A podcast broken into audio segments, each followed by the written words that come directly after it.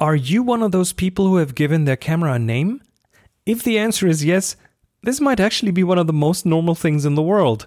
Today, I'd like to explore the emotional relationship between us and our photographic machines. This episode is brought to you by discoverthetopfloor.com. 2020 will be the year to revisit some of the most iconic photo tours that I've ever done, but all with a new twist. We'll go back to see Frozen Lake Baikal from a different angle, including driving over it, of course. 2020 will also take us back to Ethiopia, but this time to the Omo Valley with its amazing tribes. We will visit Bhutan again, the land of the Thunder Dragon, and this time we are going to cross it all the way to see parts that tourists almost never get to see.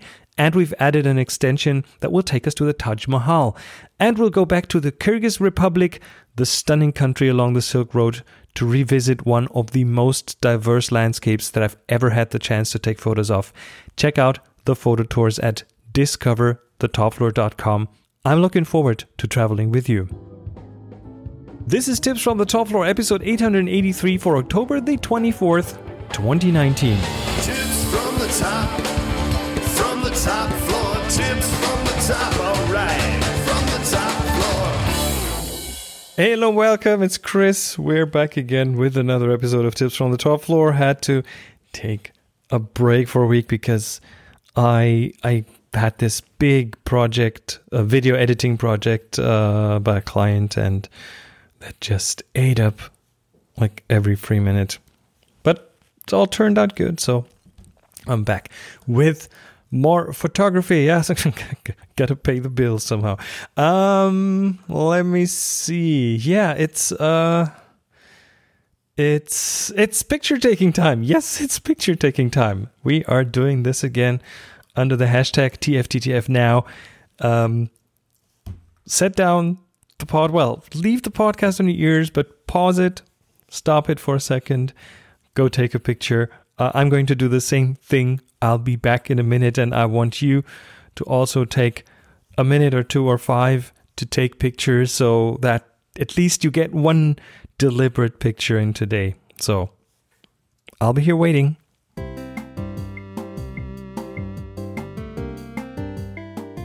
And we're back. Okay, uh, post it on your social media with the hashtag TFTTF now. I'll I'll have a look. Promise. So the the emotional connection, the emotional connection um, between human and a machine is much deeper than most people think. And the, the reason I ended up at that, well, which is kind of a it's kind of a, a knowledge that we all have. But I had a discussion with my friend Andres from Argentina. Uh, Old time listeners might remember him. He's the one who came up with the TFTTF logo 15 years ago. Um, and we're still in contact. Anyway, we were chatting online, and uh, for some reason, we got into talking about kitchen appliances. And we started to compare like a fancy modern kitchen machines, like uh, uh, Thermomix, which if you live in Europe, you probably know what this is. If you're in the States, I don't think you know. Um, it's pretty much a mixed a mixture of a a blend of a steel pot and a blender and a built-in stove, and you can program it. And for some dishes, that's cool. Um, but but first, as far as I see it, this is my opinion. I only get, it only covers a limited amount of use cases, and uh, second, it, it's really expensive for what it does but but it has a huge fan circle here. I, lots of people are so all over this Thermomix thing, and I don't want to bash it. My mother has one; she likes it, uh, but I'm firmly in the camp that a set of good pots and knives and some excellent ingredients, and a bit of skill and experience, um, will allow you to come up with great dishes, great meals, and that is nothing you need an expensive appliance for. Uh, but again, I don't want to diss people who use it with great success. But uh, chances are those people know what they're doing, right? Uh, you can be creative with any tool if you know what you're doing, if you have the skills. So Andres and, and I talked about about that, and while we talked, it, it kind of became obvious to me that we're looking at some of the same stuff in the camera world, right? Camera manufacturers making cameras more and more expensive, uh, adding more, more and more features. Uh, the automatic settings are getting smarter and smarter, and they take away a lot of the skill from the photographers. Which, depending on what kind of a photographer you are, that might be just the right thing for you. I don't mind shooting with my iPhone, for example, but I still often take over control over the exposure because the phone just would get it wrong. And I still have to work and, and move to get a good composition. This is not happening by just pointing the camera somewhere. And I still mostly determine the, the timing of my shot. Uh, so I do bring some skill from my, yeah, for the lack of a better word, for my for my pro photography, and I believe the pictures show that. So uh, we discussed that, and and when and then Andres talked about his Fuji X20 that he still likes a lot, and then he said this sentence: "Photos are not better technically, but it's a joy to take them." And that got me thinking about the the emotional connection between human and machine, because I believe that that influences what you produce. If you have joy producing it, there's a very good chance that the product will be better in some way than if you yeah if you use a machine that you don't have that connection with. Because i mean we use machines for so many things. Where let's just let's just take one of the biggest machines that most of us or that's at least some of us own. We drive a car. And many of us have an emotional connection to that machine to the point where where we even give it a name now, when I'm in the kitchen, I, for example, I love to cut with uh, certain knives more than others. We we have some chef knives, uh, steel chef knives that um, they're nothing fancy, right? I'm not I'm not a, a knife nerd, but uh, they're solid, they're decent quality.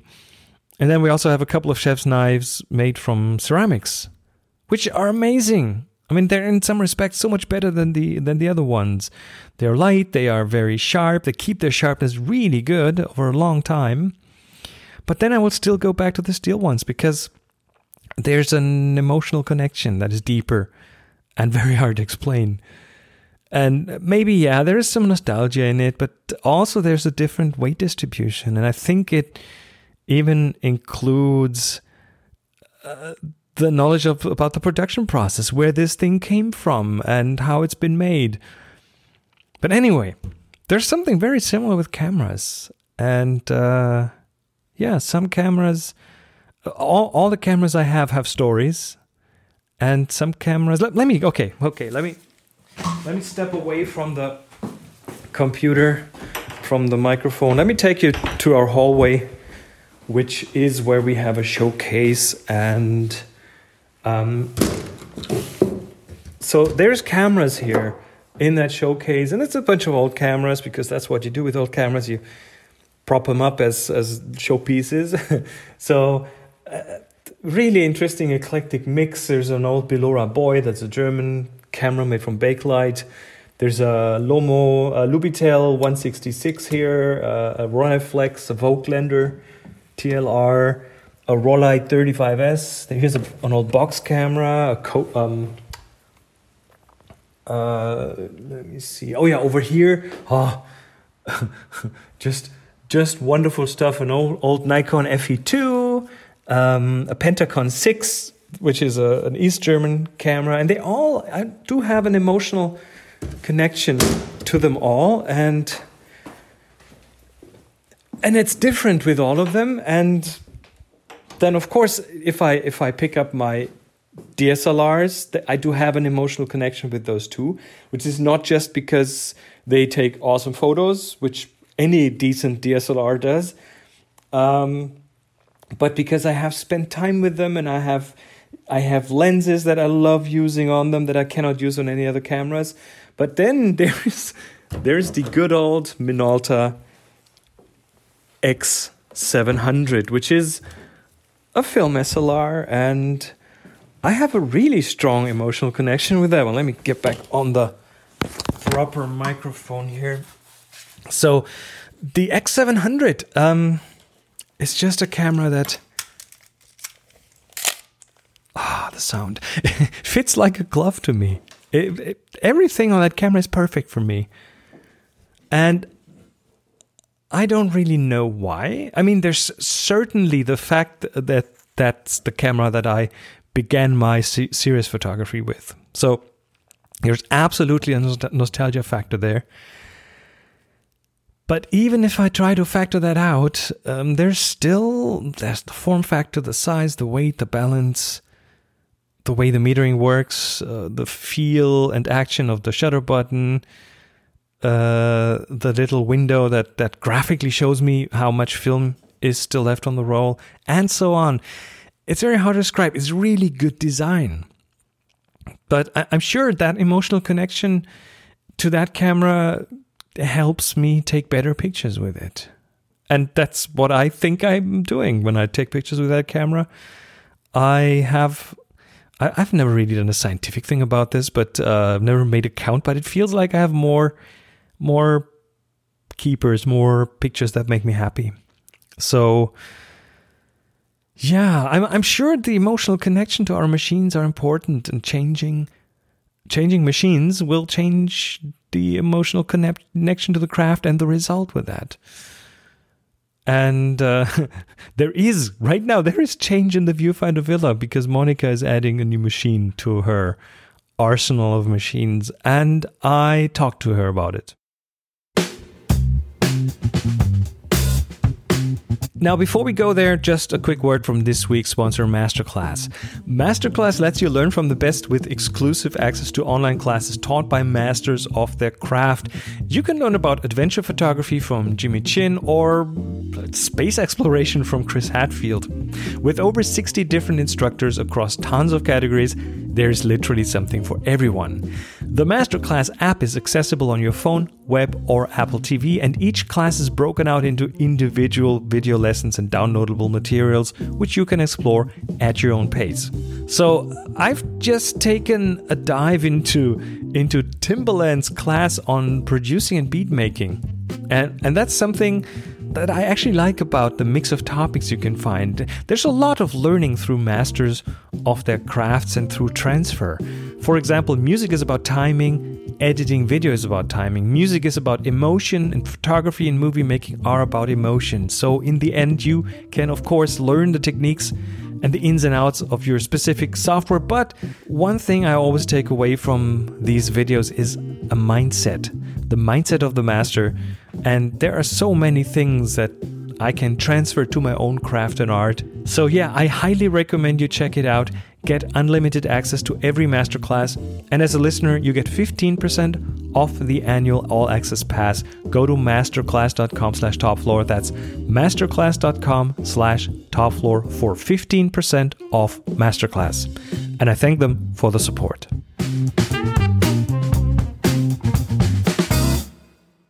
So, as I said earlier, I've brought Monica back to talk to her about a change in her camera lineup.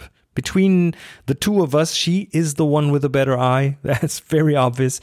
She sees things that I miss, and uh, she's been for a long time been very, very focused on her medium format Pentax. So there, there are not many topics that we don't tackle here on the show, and that is from the from the philosophical sides of photography to the implications of photography. But of course, gear is also something, but a bit of a combination of things um, just happened here in the household in the Viewfinder Villa. I'm here with Monica. Hello. Hi there.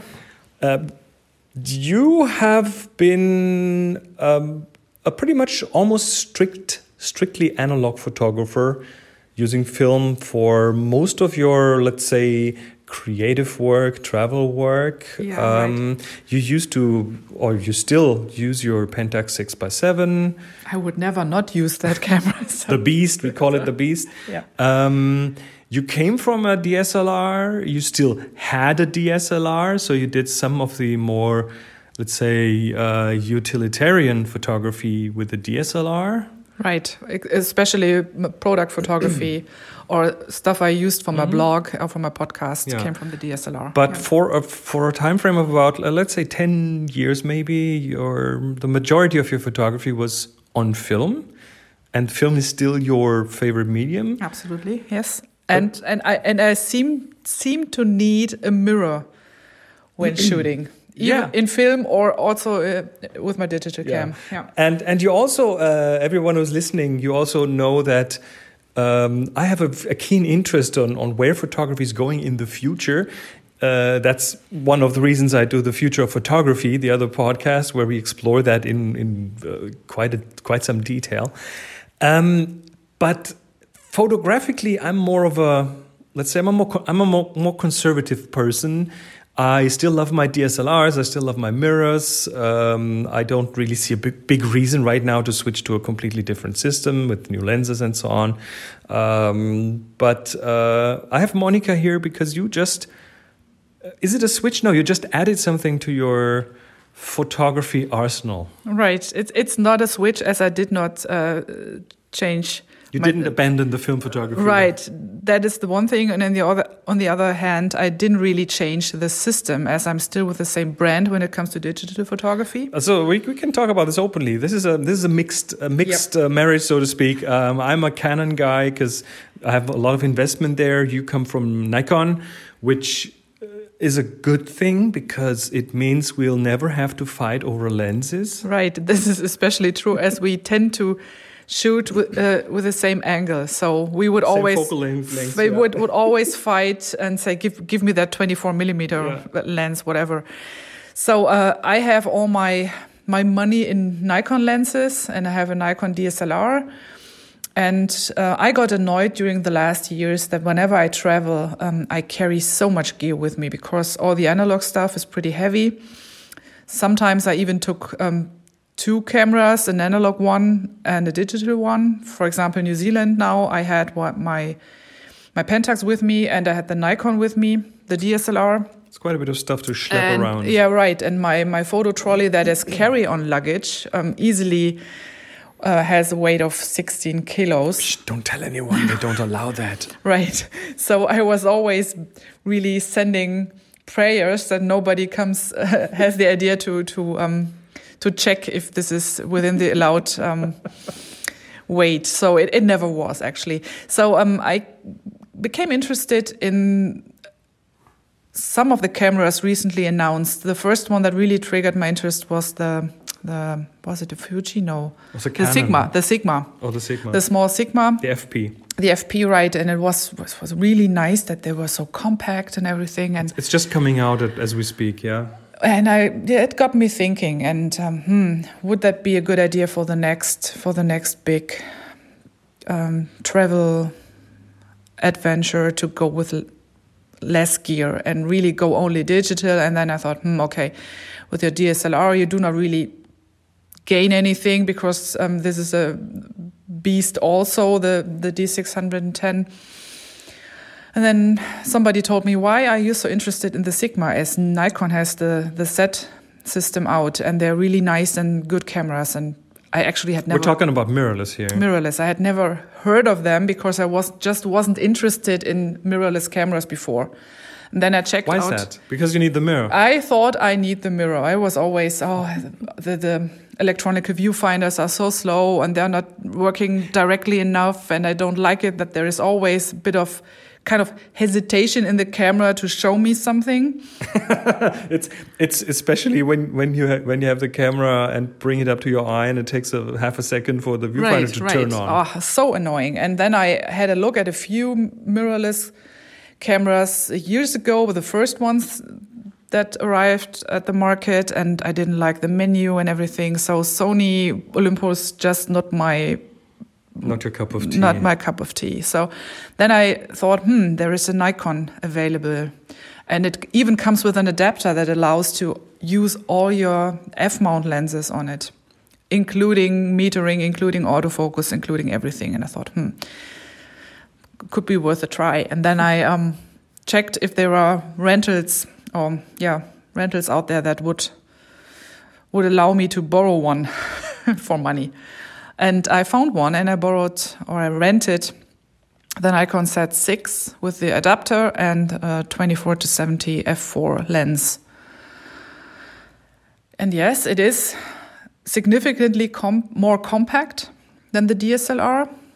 Looking at the body, of course, the lenses. As long as I use my my f mount lenses, They're all full frame, right? they are full frame, right? The f mount lenses are the same form factor, and the Z mount lenses are smaller, um, but they are basically the same lens, just mounted to a different mount.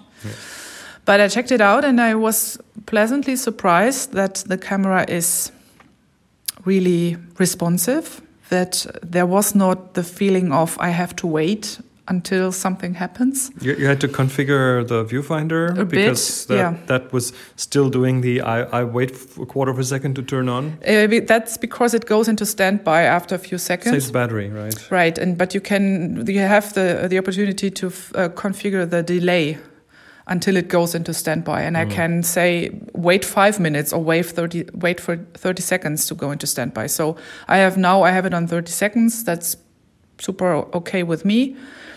The autofocus is wow speedy as hell. And by the way, this is not a Nikon ad because uh, the others the others in that segment are really good as well. Right. It's just because I'm a Nikon person that I looked at the Nikon camera. And yeah, I checked it out and I liked it a lot. Um, I checked a few uh, um, reviews on the camera and also people who do more photography than, than I do said, wow, this camera is, is really professional tool if you know how to use it. And I have a colleague at work who actually traded his uh, 850 for the for the Z6 and is pretty happy with it. Says it's an awesome camera. I do all my professional work with that, and that that yeah that persuaded me that it might be a good idea to switch here. I might sell my D610, and yeah, after after I rented that camera, I g- gave it back and bought my own.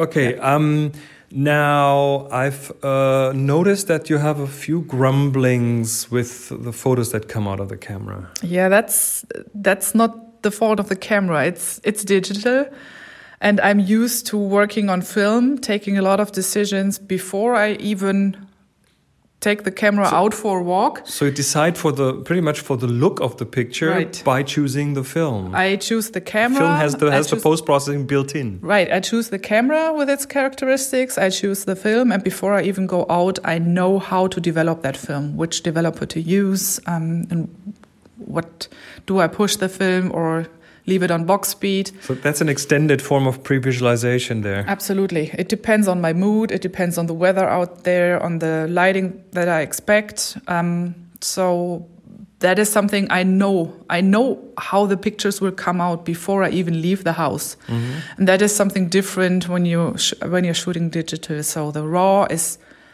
It's raw. is raw is super plain. I normally I do all the presets to neutral, so as neutral as possible. So the raw really looks well, the looks raw like nothing.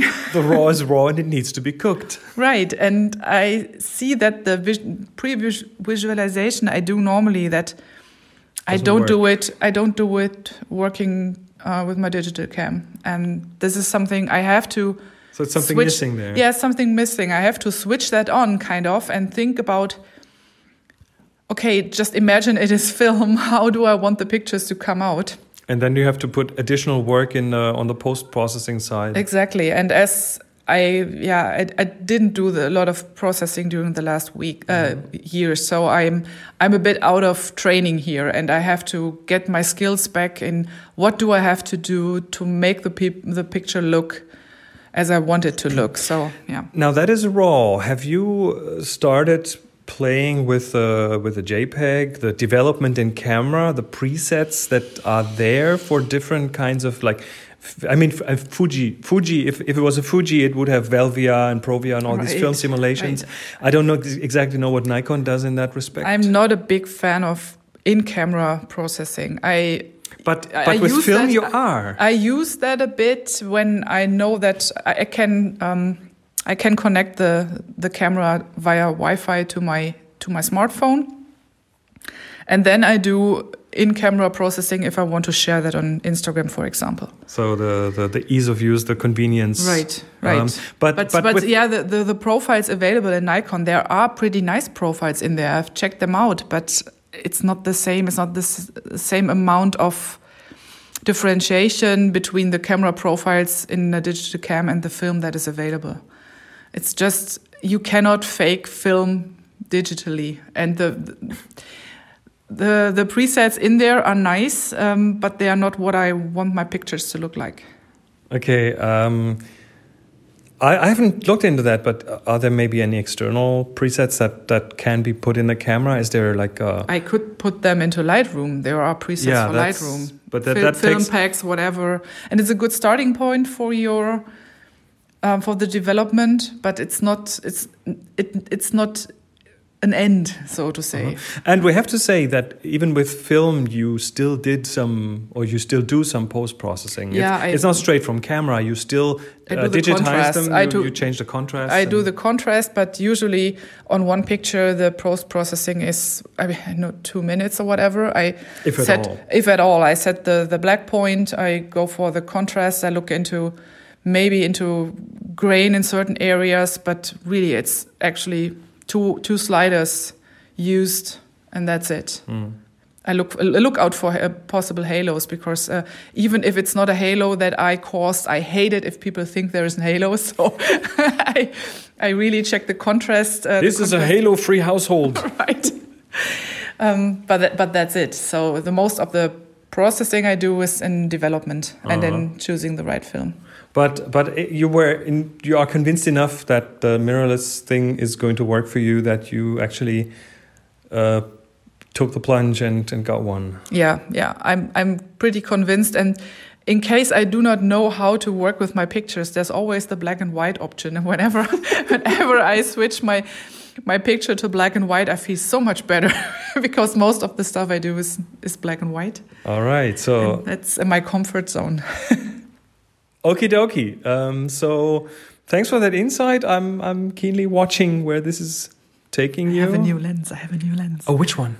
The 85 1.8. Interesting, because that's on full frame. That's a portrait lens, Right, Um, um, but you've you've mostly been in the wide angle uh, side. Yeah, you know, Ethiopia, I started really shyly to um, shoot a, a few portraits, and I liked the outcome. And the portraits I shot, I shot with um, 150 1.8 on the Pentax 6x7. which is a, about it's, equivalent. It's a 75 um, equivalent. on, on full Yeah, frame. on full frame, right. And I thought, hmm, pretty nice, the look and feel, the creamy bokeh in the background. So, but when I started getting into photography, I was pretty into the the light telephoto lenses, so 85 to 150, and they, I used them for macro photography uh, back then. And now I think, yeah, it's it's a nice it's a nice lens. It's it's also a prime lens. I like my prime lenses, and uh, it will be m- maybe my most tele my, the lens that is most tele that I will have, because normally I shoot in the range of t- between twenty and seventy millimeters. But it's a nice lens, and I think I will use it. Very cool. So yeah, thanks again for your insight, and I'll keep an eye out on uh, where this is going. I'm looking forward to the to the point where you start mixing in some digital photos in between your film photos on on Flickr, Mhm. and then uh, let's see if people actually notice. You can notice that's that's a different kind of photography for me. All right. Thank you very much. Bye. Yeah, it's it's a different kind of photography for sure.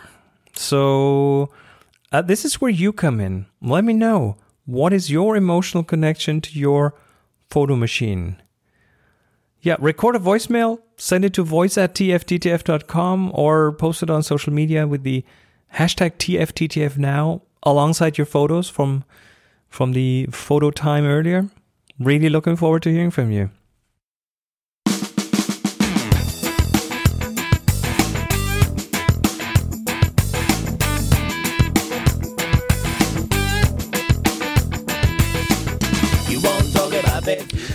So here we are at the end of this episode. Thanks again to Masterclass for sponsoring the episode, and thanks to all of you who support this show via Patreon or, or by donating or phonic processing time or by word of mouth. And uh, your support is going to become even more important because there's there's a good chance that uh, soon I won't be having the same access to sponsorships that I used to have. So the future of this show might depend on listener support even more. And I, I'll know more about uh, that in a couple of weeks. But uh, it's something that really worries me, keeps me up at night right now. And the reason is that the this is this is inside baseball, but the the, the advertising world in podcasting is is changing. Uh, it is dramatically changing to the point where independent producers like me can't be independent anymore. Um, advertisers and advertising networks, especially, are are moving to measurement models that require shows to give up their own hosting infrastructure and uh, requires them to become dependent on the hosting infrastructure of the advertising network, which is a lock in that. Yeah, which by the way would also include automatic ad inserts into the show. So I'd be delivering a show without ads, and uh, they would insert ads, and this is just it's a game I'm not willing to play, and it's an independence that I'm not ready to give up. I have been in the early days of podcasting. I have signed in into a network and uh, and uh, lost my independence for t- over two years, and that was not a good experience. So chances are that I'll have to find a way to to substitute those earnings, and at this point, I'm not sure how I'll do that. So yeah, this is probably the worst, the, the most, the biggest danger for for tips from the top floor yet. Um, anyway, this is still in progress. I'll keep you posted. And uh, yeah. And of course, there are still the wonderful supporters on Patreon, which I'm really, really grateful for. Listeners like you who have decided to chip in a dollar or more per episode, which in total is like uh, one of those fancy coffee drinks a month, right? And I'm eternally grateful that you're helping out. It is, yeah, it, it, it really makes this show possible. In the future, it will be, it will make this show possible.